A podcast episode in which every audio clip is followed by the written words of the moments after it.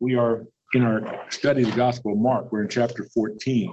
And um, this is Passion Week. This is Holy Week that uh, the Mark is covering here. And this um, this this passage that we're going to study, uh, start studying, I'm going to start in verse twelve. All of these things are not unique to Mark. What I want to try to do is focus on the one or two elements in each one of these narratives where Mark is saying something a little different, or maybe I should say better, adding something that the other Gospels. Because remember, each Gospel writer, Matthew, Mark, Luke, and John, is arguing a thesis about Jesus. It's not a biography. You know, it's not a uh, it's not a birth-to-death account, although it, they are the two bookends. It's trying to argue something about Jesus. Matthew is arguing that Jesus is the Davidic king who has the right to claim the Davidic throne. First ten chapters, the opposite proof of that.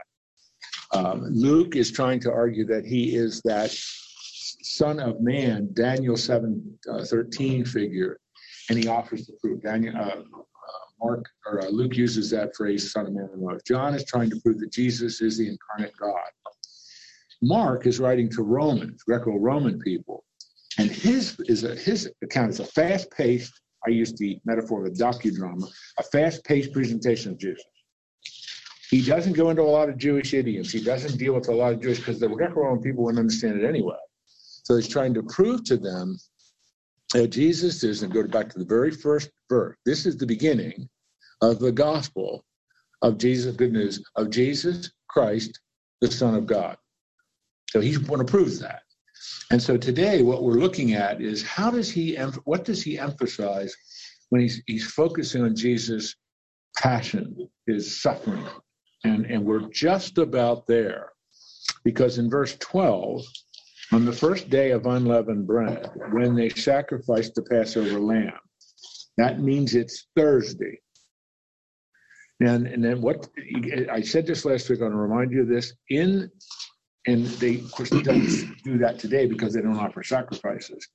But Passover and unleavened bread, Passover is one day followed by seven days of the Feast of Unleavened Bread. They ran together. And so sometimes, even in the New Testament writers, when they mention Passover or the Passover feast, they're talking about all these days. So we have, we're just about at Passover, and they're getting ready to offer the Passover lamb, which will occur. His disciples said to him, where will we, you have us go and prepare for you to eat the Passover? Again, I, I think you know this, but I'll remind you of this. Passover celebrates their liberation from Egypt in slavery in fourteen forty-six B C. And it, it, it is a meal where as you eat the meal, each element of the meal is has a symbolic value relating to their, their freedom, their liberation from bondage in Egypt. And so they would eat this together. It's a time of family, of friends, of fellowship, to remember and reflect on all that God had done for them in liberating them. And so they're saying, uh, in effect, Jesus, where do you want us to celebrate the Passover meal? Because they don't own property. They don't own a house. You know, Jerusalem isn't their hometown, so they're going to have to rent a place. And he said two of his disciples and said to them, go into the city, and a man carrying a jar of water will meet you. Follow him. Whenever he enters, wherever he enters, say to the master of the house, the teacher says, where's my guest room where I may eat the Passover with my disciples? And he will show you a large upper room furnished and ready there, prepare for us. So there are two ways of looking at this. Either one, Jesus had prearranged all this, or two, this indicates the sovereignty and providence of the incarnate God. You just you just follow what I'm doing. You follow what I'm specifically saying. And the specificity, isn't that a great word, specificity? Isn't that a great word? The specificity of this is remarkable. Look for a man carrying a jar of water. Why is that unusual? Women, Women carried the water. Women went to the well and got the water. You, you, we've seen several instances of that in the gospel account. So a man carrying a jar of water, he'd stand out. So Jesus being very specific, I'm telling you exactly what to look for. And this guy is going to lead you to the room. And so, you know, honestly, I gave you the two options of way to look at this. We're not quite sure how we should look at this. I kind of lean toward this is the incarnate God providentially setting everything up. I struggle a bit with Jesus set all this up, went there yesterday, talked to all these people, made these arrangements. I just kind of struggle that that's really happened. But it could have. We just don't. The, the Bible doesn't tell us that. We just draw our own conclusions. I have never, ever, ever thought of what you said. No, I'm sorry, Bill. I overthink it. I, well, I was taught to ask questions of every verse. And you just naturally start to think like that, because then you get run across a critic. The critic has probably already thought up that question. So anyway, thank you, Bill. Okay. I'm not sure I should thank you, but I that's that's good. And the disciples set out, went to the city, and found it just as he had told them, and they prepared the Passover. And when it was evening, he came to the twelve, and as they were reclining at the table and eating.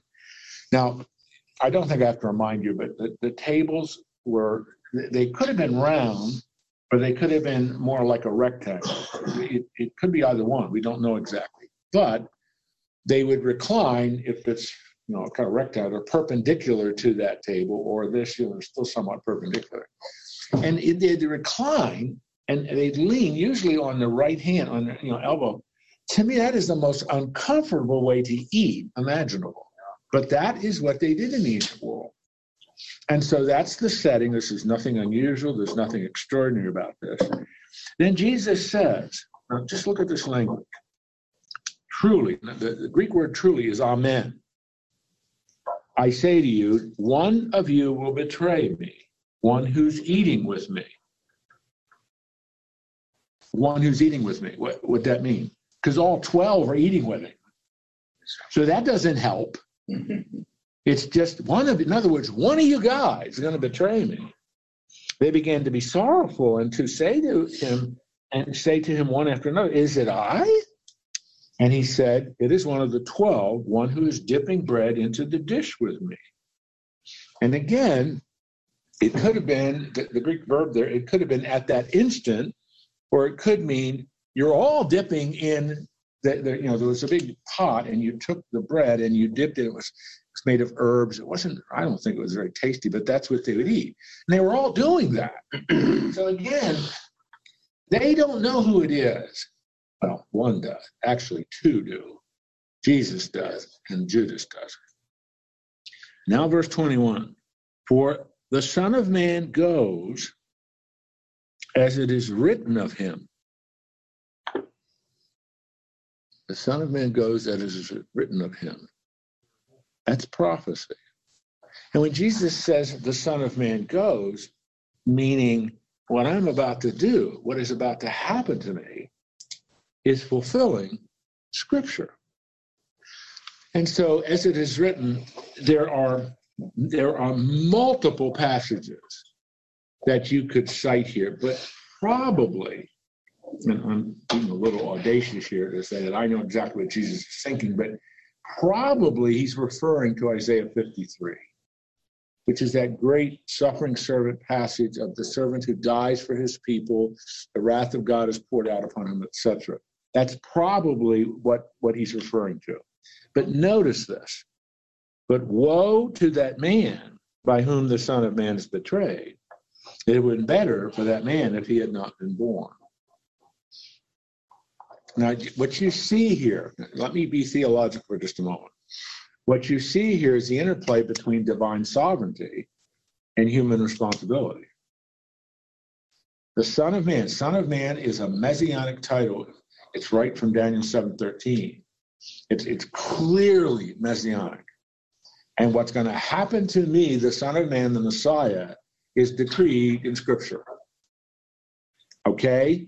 Therefore, it would seem reasonable to conclude that this one who betrays me, according to Scripture, part of the plan, he's like a robot.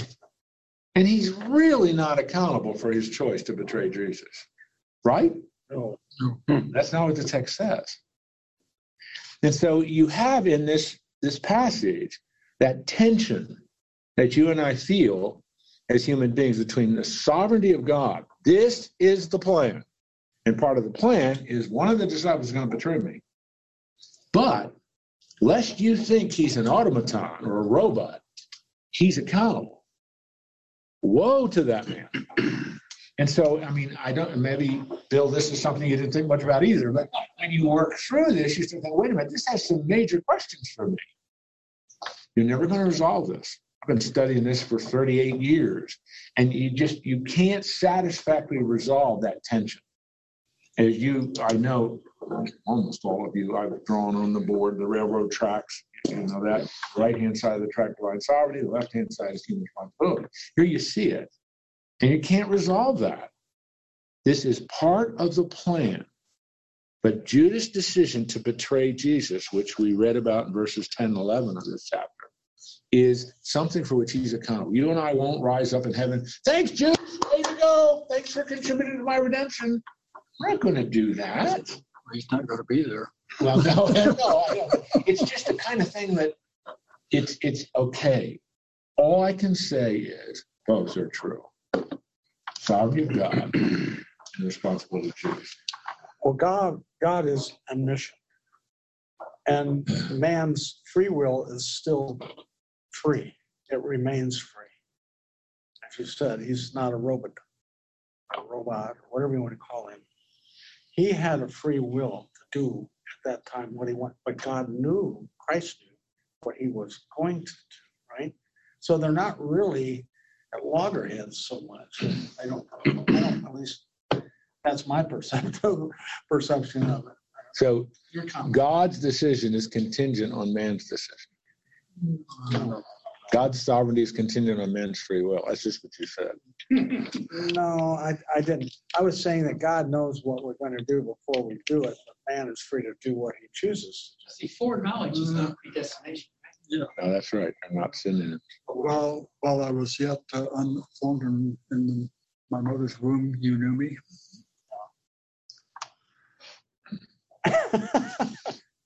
So was it part of God's plan? Yeah. Did God know that Judas was going to betray Jesus? Okay. Absolutely. Was that part of the plan? Yes. Yeah. Okay. So what you're saying is it was really foreseen. God foresaw what Judas was going to do. Then God said, okay, now I'm going to set that in place, and that's part of the plan. No, I wouldn't have the second part. I would I would agree with the first part, not the second. You can't have it both ways. But it, but it's a, now, look, we're getting into the deep theological. It's just the more, the more you, the more, honestly, you know, the more you start thinking about this, and the deeper you think about it, the more you get kind of, well, I don't, I don't know the right words to use to accurately summarize all this. See, what we're talking about here is what are the right word, human words we use to describe something like this? You know what I mean? You're yeah. you're you're you're trying to, and I'm not criticizing you. You're trying to work through human words to capture that tension where God, God, with His foreknowledge and His foreordination. Big theological word, put all this plan together, and it included Judas. But in this, Judas is not a robot. No. He's a free agent who chooses, but that he chooses is part of the plan. And so what the questions we're asking is, which started first? God's plan or Judas's decision? And is God's plan contingent on Judas? Well, if Judas wouldn't betray, okay, I'm going to wait around and see who else is going to betray you. I think, here's God in heaven. I think Judas is going to do it, but I'm not sure. I'm going to wait, and I, and I'll see. Then, if it's not Judas, it's got to be somebody else. So I'll just wait around until somebody, you know, when you start going down that, no, no, no, that's not it. God's God's action, God's plans are not contingent on human action. Okay, but, so we're done with this now. But, no, but, but Judas had a had a track record with the treasury. That's right. From the beginning, he was not a man of integrity. Well, That's right. Integrity. That's right. And, and yet, Christ selected him to be part of the twelve. Yeah. Knowing that. Knowing. Yeah. Mm. Some things you can't understand. I don't understand. I'm, yeah, I accept it. Yeah, yeah. I don't understand it either. So. Well, there, there, there are there are no human words to, that you can contextually use yeah. to to uh, and it, get your head around. It, it just it reflects. It really reflects our struggle as finite, temporal creatures trying to understand the mind of God, and we can't do that. We can know the mind, and we just we step back and say, there's so much of this I don't understand, but I know where all this is leading. For that, I praise God. So we're now going to move to verse twenty-two. Whether we want to or not. And as they were eating, he took bread. This would be the Passover bread. It's a loaf like this. He took it, and after blessing it, broke it and gave it to them. And the blessing it would mean he would have thanked the Father for it. And he said, "Take, this is my body." And he took a cup, and when he had given them thanks, he gave it to them, and they all drank of it. And he said, "This is my blood of the covenant, which is poured out for many." Let me stop there for a minute. Now, uh, Mark gives us an extremely short account of this.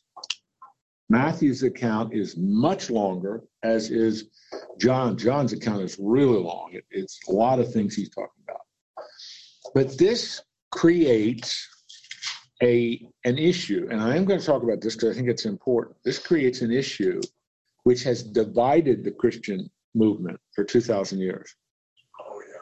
This is there is there is tremendous disagreement. When I wrote my book on church history, I put this. Uh, what originally was transparency. Do you remember what a transparency was? It's originally a transparency, and now it's a PowerPoint. These are the four major positions in the history of the church on how to look at this issue. You have, and we'll go from this side to the, if you want a copy of this, I'll be glad to make one for you, but I wasn't going to make copies because a lot of you need that. So to save paper, and I'm an environmentalist, I want to be a good steward of the trees that we kill. Anyway, you go from the sacramental to the memorial view. The sacramental view starts with the Roman Catholic Church. Roman Catholic Church reads a passage like this and says, this is the miracle of transubstantiation. When Jesus says, holds up the bread, this is my body, and then this cup, this blood of the new covenant, all that, you are ingesting into your body the body and blood of Christ. At the miracle, when the when the uh, priest says the, the prayer of consecration and so on, takes the host out of where it's contained, they call it the host. And you, it becomes the body and blood of Christ. And that is called the miracle of transubstantiation.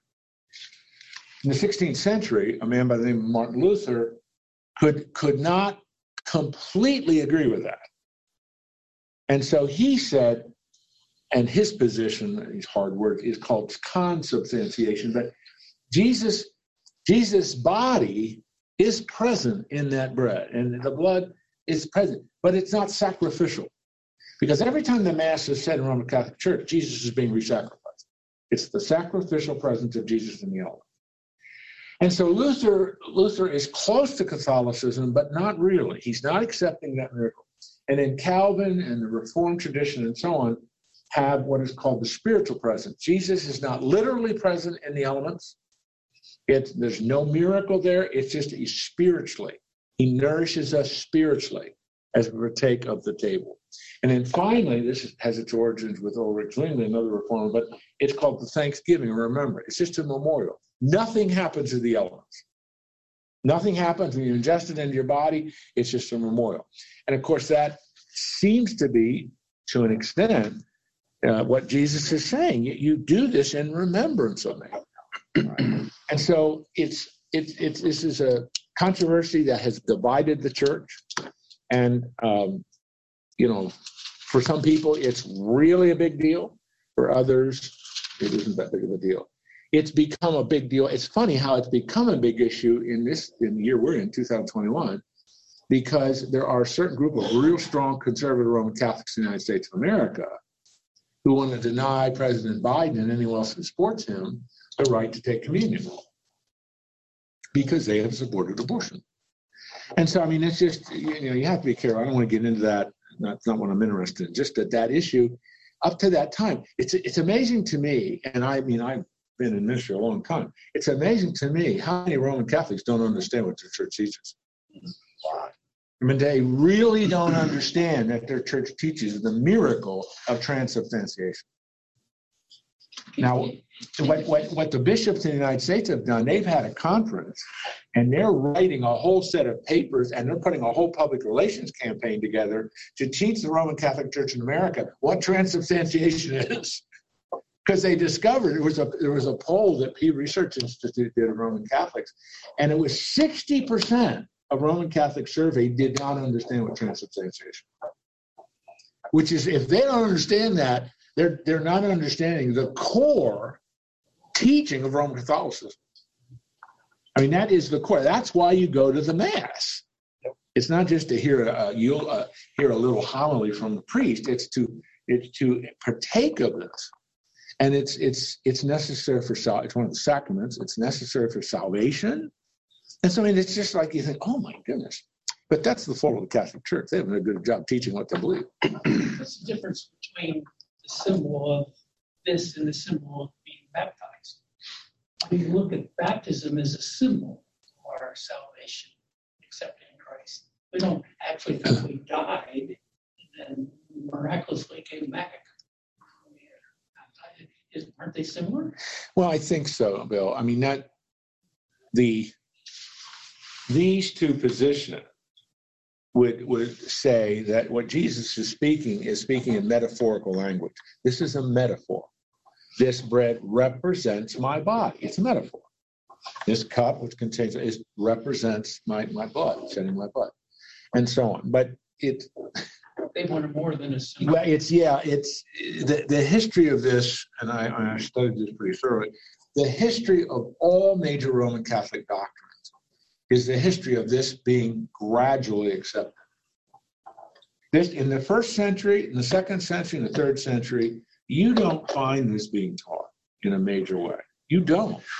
There are few people in the outlier, but it's not until you get to Gregory the Great in the four nineties, and then you get into the five hundred with Leo, and then and then Gregory in the four nineties, in five nineties, excuse me, where you start to see this is now going to become a major teaching of the church. But it's not until the Fourth Lateran Council in twelve twelve where it's dogmatized.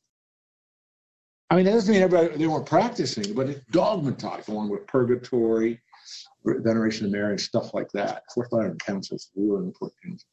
Now, I'm, I'm getting into some history here, and I'm just now, it's a yawner for all of you. You're saying, shut up, I don't care about all that. But the history of this, it is, and the history of this is really important because this divides Christians. This divides Christians. And it, uh, I don't know, I don't know a lot of you where you go to church and so on, so we may have several of the traditions represented here, but Lutherans, uh, good Lutherans really, really hold this to be important. Concept is really important to them. And they are generally more informed about it than the Roman Catholic is. And today, I, most of, some of you, a number of you where I know you go to church, your church has the memorial year. That's what you celebrate. You partake of communion, whatever. For you. But I think two things are important about this. Communion is a very, very important part of our worship. That's why some churches, there aren't many left anymore, but some churches celebrate communion every Sunday. There aren't too many of those left anymore. But some churches say, well, we're going to do it once a month. Some say, we're going to do it once a quarter. And there are a few around, so we're going to do it once a year at Easter, you know, or something like that. That's probably, I certainly don't want to be legalistic, but that's probably not enough. But uh, the important the important thing is that word remembrance. When we partake of the Lord's table, it's to cause us to remember what Jesus did for us. But there's also something in, in it's, it's, a, it's the Gospel of, of John. That it has a it has a backward look where we reflect and remember what Jesus did, but has a forward look. Because Jesus says, I will not drink of this wine, I will not eat of this bread or drink of this wine until I do so in my Father's kingdom. So that will be a part. And generally, most people understand that to be associated with the marriage supper of the Lamb, which again, I don't want to talk about that right now necessarily. So it has both. Whenever I lead communion, I always end with it has a backward look, but it has a forward look. And I really believe we should end communion triumphantly with a great, robust hymn. we start remembering what it cost God. It cost his son for our salvation. But it's, we celebrate it, we remember it, but we look forward to doing this again with Jesus, which is, I know we don't get excited about biblical truth in this class, but it's one of those things to get excited about. Wow, that's going to be part of our predestination, our predetermined destiny for God. And he says, truly, truly, I say to you, in verse twenty-five, I will not drink again of the fruit of it until I did, when I drink it in the kingdom of God. That's, that's future. That's going to be a part of the celebration.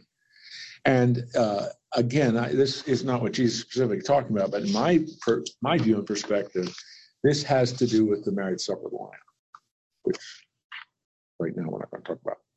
Any questions about any of this, or can I go on?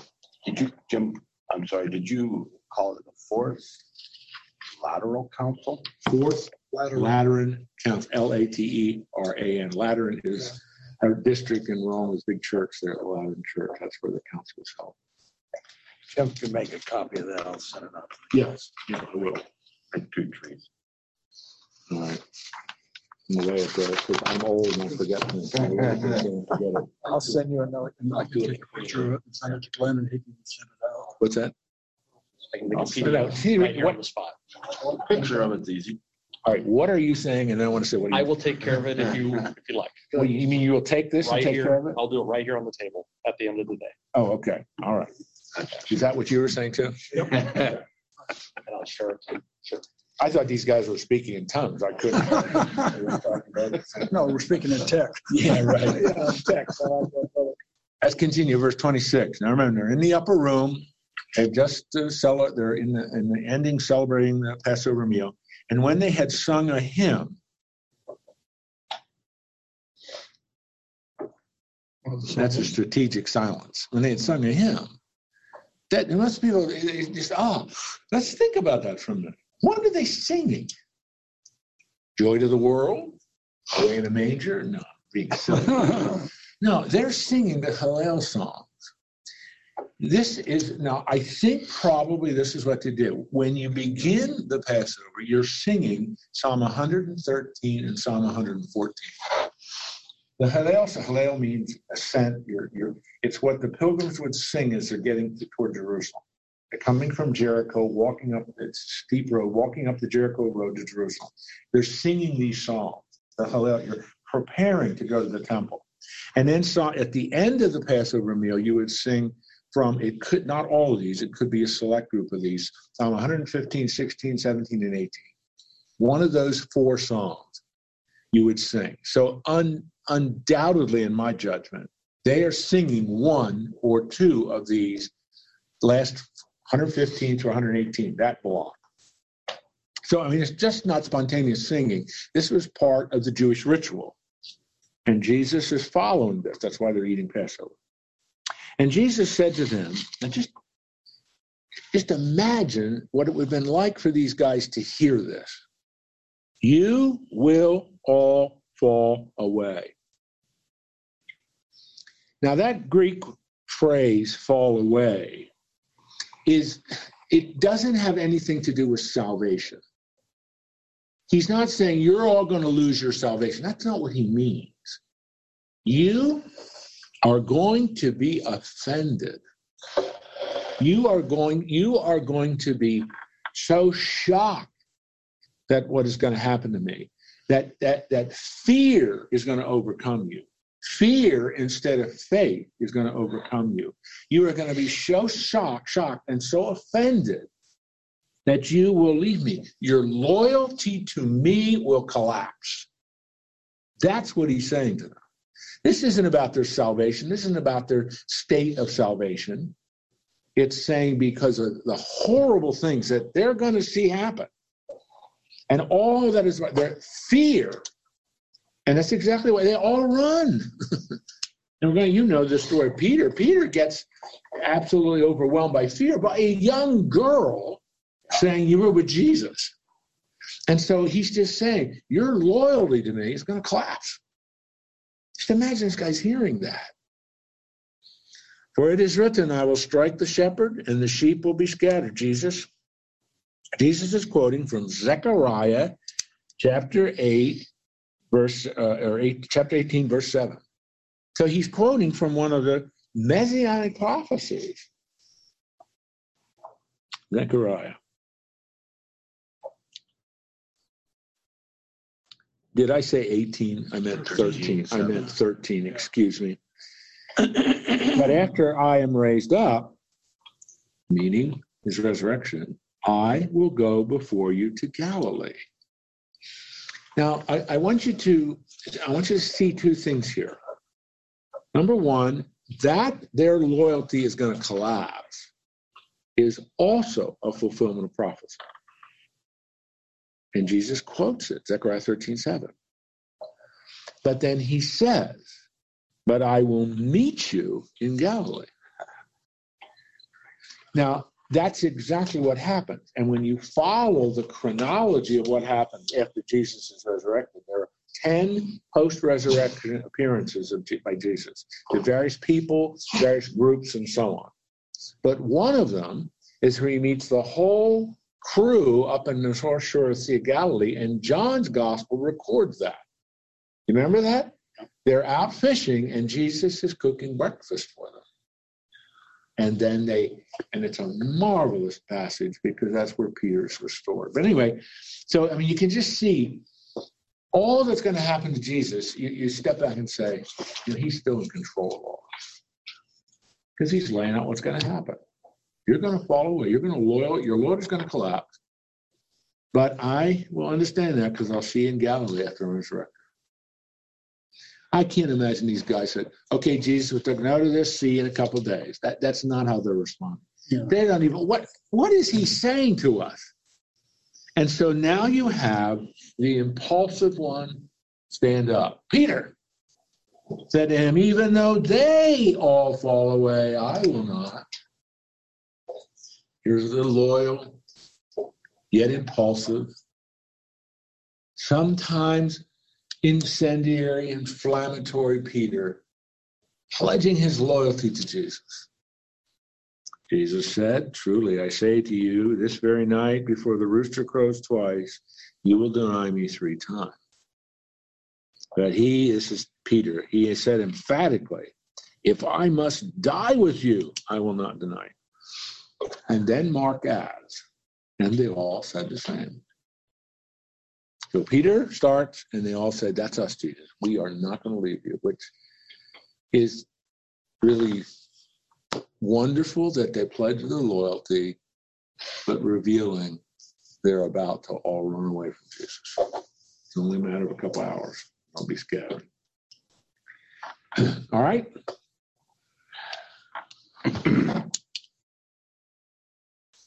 This is called a coffee break.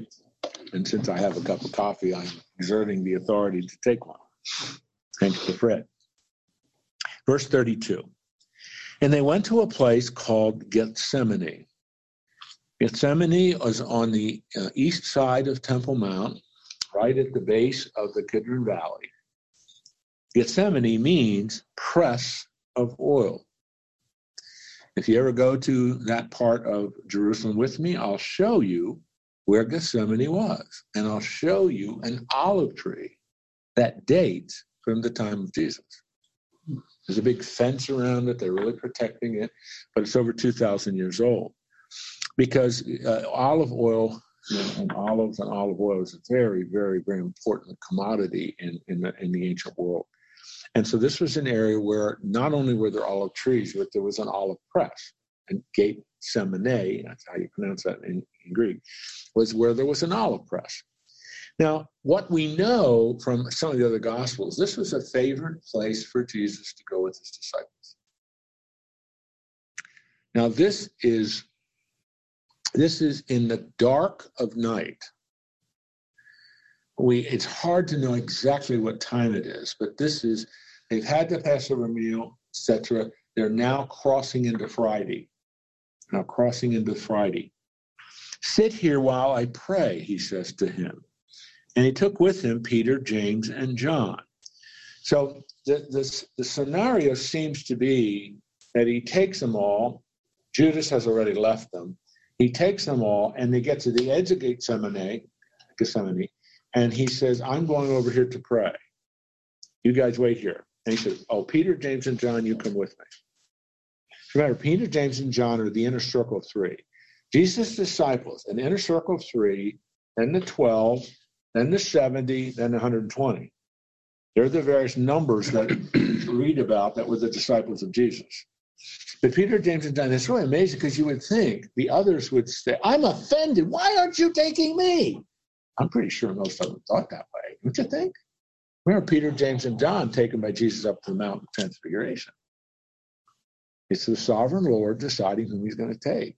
Who's going to protest that? They began to be greatly distressed and troubled. In, in my Bible, I underlined those words at the end of verse thirty. It's hard, it's hard to translate those two words.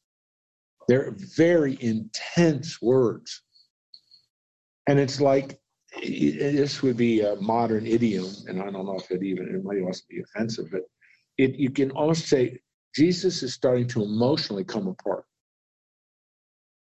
I mean, this is, these are words of emotion. Remember, he's the God man. He's not just a man, he's the God man. He knows what's about to happen.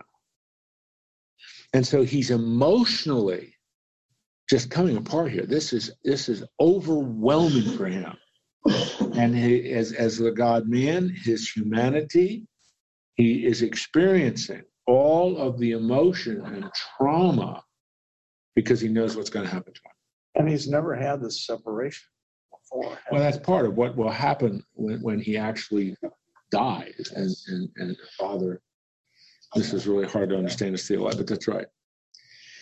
And he said to them, my soul is very sorrowful. I'm in verse thirty-four, even to death. And look, notice this command. This is a command. Remain here and watch.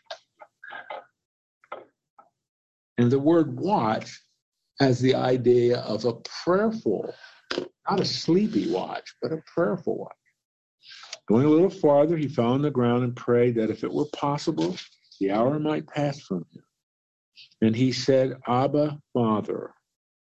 And there is the only time we read of Jesus addressing the Father as Abba. However, in Galatians four and in Romans eight, in both of those are written by Paul, in both those passages, Paul says, you have the right call God Abba. So it's an extraordinary term of intimacy and fellowship. And so he says, Abba, Father, all things are possible for you. Remove this cup from me. Now, the word cup there is the one you got to circle, because that that is Old Testament prophetic uh, language. It is the cup of God's wrath. It's the cup that's mentioned in the um, in the Old Testament text, Isaiah fifty-one, for example, verse seventeen and following, I think it is. It's the it's the it's it's the cup where Jesus will become the object of God's wrath. You can understand why he would, isn't there enough? It's almost like he's saying to, to the Father, isn't there another way we can do this? Must I go through this? All things are possible. Remove this cup from me. Not yet, notice the caveat, yet not what I will, but what you will. And he came and found them sleeping. And he said to Peter, Simon, are you asleep? Could you not watch one hour? Watch and pray that you may not enter into temptation. The spirit is willing, but the flesh is weak. And again, he went away and prayed, saying the same words, which we just read about in verse thirty-six. And again, he came and found them sleeping, for their eyes were very heavy. And they did not know what to answer him. And he came a third time and said, are you still sleeping and taking your rest? It is enough. The hour has come. The Son of Man is betrayed into the hands of sinners. Rise, let us go. See, my betrayer is at hand. Very familiar words. Maybe one comment when he says, it is enough. I, I know of at least six articles written on this. We don't know what he meant by that. What does he mean it's enough? What's enough? Enough time to sleep? Is that what he meant? Enough time to pray? Is that what he meant? Enough time to to uh, wrestle and pray to the Father? So maybe it means all those things. But the little phrase, it is enough, I've crossed the threshold. There's no turning back. The betrayer is here, that is. Judas is here. So it, it, this isn't a rebuke of the disciples, of these three, I should say. It isn't a rebuke of them. He's not judging them. He's just saying, okay, guys, you couldn't stay awake. I know you're tired. Your eyes are heavy. This is this is early morning. This is this is past midnight. We're early morning on Friday. I know. I I'm pretty sure at my age I would have fallen asleep. None. I know none of you. You're very robust. You're you're you don't have that struggle. I used to be able to study till midnight. I can't do that. At nine o'clock, I'm struggling to stay awake if I'm reading. Oh my, it's horrible. Remove this curse from me, oh God. That's you know, terrible. All right. I want to turn the page here. And immediately, there's Mark's favorite word forty-one times in this gospel. Immediately. While he was still speaking, Judas came, one of the twelve, with a crowd with swords and clubs from the chief priests and the scribes and the elders. Who is this? Is this a Roman cohort? No. These are the temple police. The Sanhedrin. Yeah. These are the temple police that were paid for and responsible to the Sanhedrin. We don't know how many there would be. Uh, I mean, there, this isn't like, you know, if it's Roman, we can, by the name, we can kind of get an idea how many. We don't know how many this is, but man, I, it's a pretty substantial group. I, I can't even postulate a number, but it's certainly more than just two or three. This is a several dozen maybe, but it's, and, and John, excuse me, Mark uses the word crowd.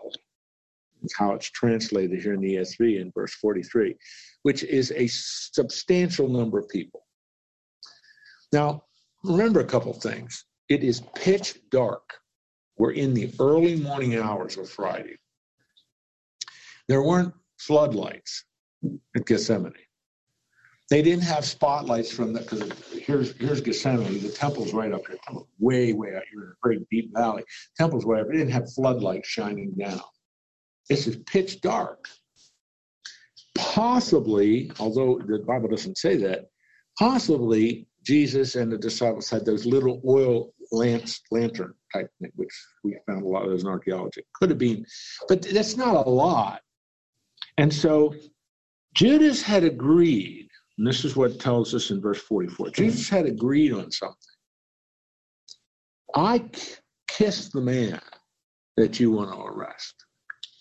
Because it's dark, and it was, because it's so dark, you can sort of identify a figure, but is that Joel or is that Rob? I'm not sure. They both have dark hair. They're, they, you know, I can't tell who that is. So what, what, what Judas is doing, this is the sign. I'll kiss the guy whom you want to arrest. And that's what it tells us. The betrayer had given him a sign. The one I kiss, seize him, lead him away, under guard. Verse forty-five, when he came, he went up to him and said, Rabbi, and he kissed him. And they laid hands on him and seized him. But the one...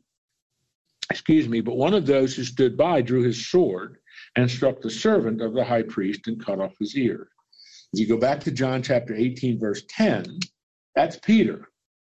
And Peter cuts off the ear, and you even have his name in John eighteen's Malchus. And Jesus then, in John's account, Jesus then heals that man's ear instantaneously. And Jesus said to him, have you come out against... come out as against a robber? That, that Greek word is leistes. I would prefer that they translate it, have you come out against us, against a rebel, a seditionist? That's the word used to Barabbas, as you'll see in a minute. So have you come out to arrest a rebel, with swords and clubs to capture me. Day after day I was in the temple teaching, and you did not seize me, but let the scriptures be fulfilled. Okay, again, as we've seen three times in our study so this, this morning, Jesus three times has cited scripture. Here he's citing it again. He's referring to Isaiah fifty-three, verse three, and verse seven through nine. And so, again, this you see the plan. The rescue plan has been launched. And bang, scripture after scripture after scripture is being fulfilled. And they all left him and fled. Question. It's a plural pronoun. Who's the they? The disciples. Isn't that amazing? Jesus just said to them about an hour and a half ago, well, maybe about two or three hours ago, your worldly gain is going to collapse. Jesus has been arrested by the temple police, and what happens? Their loyalty to Jesus collapses, and they're running. I mean, that's just, and I'm not, I'm not being critical of the disciples. I think I'd have been the first one running. I just can't imagine what this must have looked like. Now, verse fifty-one and fifty-two is unique to Mark. This isn't in Matthew, it isn't in Luke, and it isn't in John. And a young man, the Greek word is naniskos, which means he's between twenty-four and forty years old. A young man followed him with nothing but a linen cloth around his body, and they seized him, but he left the linen cloth and ran away naked.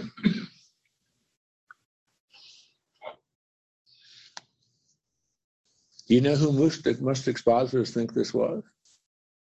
Mark. This is Mark. Because John Mark lived in Jerusalem with his mother. His mother was a very wealthy woman, and she would ha- she her home would eventually become a house church in Jerusalem, but her, her home is where they will meet after the resurrection.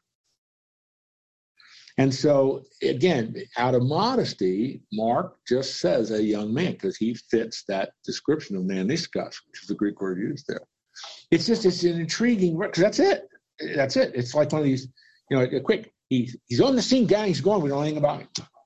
But most expositors think this is autobiographical because John Mark lived in Jerusalem.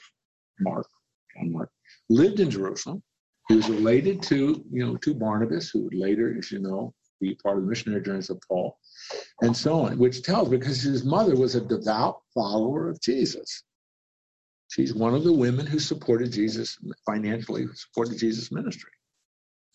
So it's just one of those intriguing things. I mean, I'm not going to die for that. I wouldn't go to the wall for that. But it's it's it's like a walk on and done. He's done. Done anybody as a young man. He's just telling us he his mother was a follower of Jesus. His mother financially supported Jesus.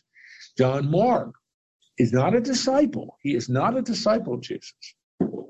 But for reason we have no idea of how all this occurs, but he follows Jesus. He doesn't run. He follows Jesus, and they seize him, and because it's very early morning hours, remember I told you that we've crossed from Thursday now into Friday, when the early morning hours, he's gotten out of bed because this ruckus, this would have caused an enormous stir. So he, he is in his nightgown. He's in his pajamas, the way we would talk about it. And he they, they seize him, and he's they're not successful. He runs away naked. So it's a, it's a, it's an extraordinary walk on, and that's it. I'm just suggesting to you again. Most expositors believe this is Mark. So this is like Mark. Matthew, Mark. This Mark. This is the Mark, the one we're studying. This is the guy who wrote this book. This is John Mark. As I said, his mother was a financial supporter, loyal to Jesus, one of the one of the key women. All right. Now, verse fifty-three. It is about three a.m. Friday morning. And they led Jesus. Now, the they would be the temple police who arrested him. Okay. And they led Jesus to the high priest. And all the chief priests and elders and scribes came together. And all that is telling us is this is largely most of the Sanhedrin. Now, I want to give you a little bit of background here, and, and let me put a couple of things on the table, and then we'll, we'll move into the rest of the text. When you put Matthew, Mark, Luke, and John together, we can conclude this. Jesus Christ had six trials. He had three religious trials and three civil trials. Luke tells us that he appeared before Annas, who had been the high priest of, of the council, the high priest of, of Judaism in the first century. But Rome had deposed him in A D fifteen. His son-in-law, Caiaphas, replaced him. But because Annas was still alive, he was the real power behind Caiaphas. Am I confusing you, or you're with me? Mark doesn't tell us about that trial. Luke does tell us about that trial. So this high priest is, he's appearing before Caiaphas, because the Annas trial occurs at very short, and he goes to Caiaphas. Caiaphas is the really functioning high priest at this time. Rome had deposed his father-in-law in A D fifteen. So he's now, this is on, this home of Caiaphas is on Mount Zion. It's to the north, excuse me, southwest of Temple Mount. So I really shouldn't do this because of the time, but I can't help myself. All right, here's Gethsemane, okay? Here's Temple Mount. Now this is, no, this is twenty-five hundred feet above sea level. There's a deep valley here. This is Gethsemane, okay? Now, what they would have done is they would have walked down the Kidron Valley. There's a road here across and up right here. This is the house of Caiaphas. Next time you go to Jerusalem with me, I'll show you where that was. You know exactly where it was. So now they traveled quite a, it's a fairly good distance. It's real early in the morning. And it's a large home with a very large courtyard, because the high priest, wealthy, you know, he had a, a lot of influence and a lot of friends. So this is the second religious trial of Jesus. His political trials, he has two trials before Pilate, and he has a trial before Herod Antipas, who's the governor, the, the Roman recognized governor of Galilee, and he's in Jerusalem for the Passover. Only Luke tells us about the trial before Herod Antipas. All of the trials were illegal.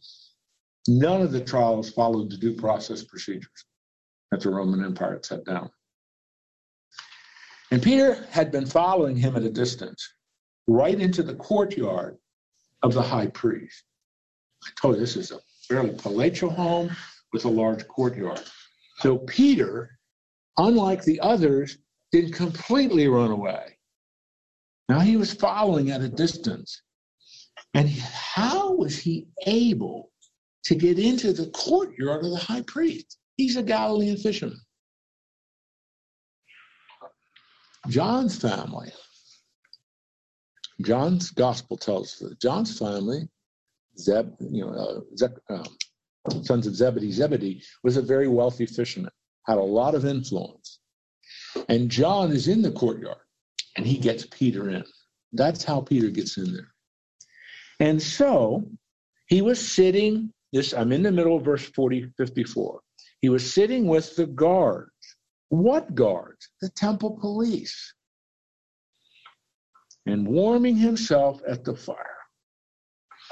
Now the chief priests and the whole council were seeking testimony against Jesus to put him to death, but they found none.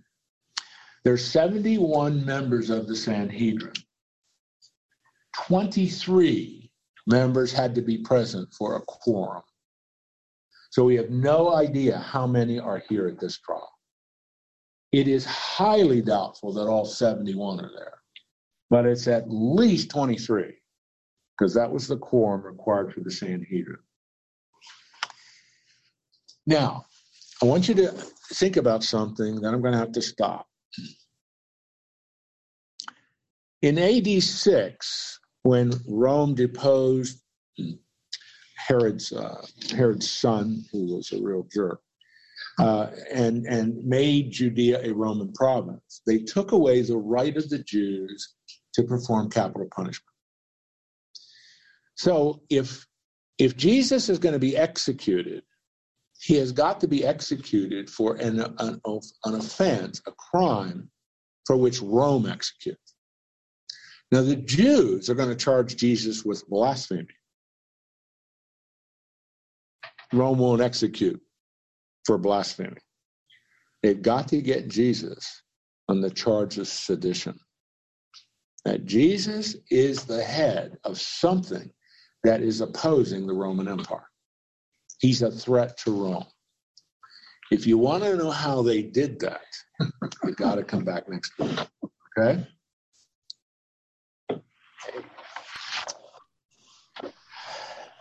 Love the cliffhangers. All right, I'm going to leave, all right? Would that be all right? Even if it isn't all right, I got to leave. I'm going to pray and let you go here. Thank you. Father, we're thankful for our study in the Gospel of Mark as we're looking at a very familiar part of Scripture, but we're seeing some unique things that Mark shares with us.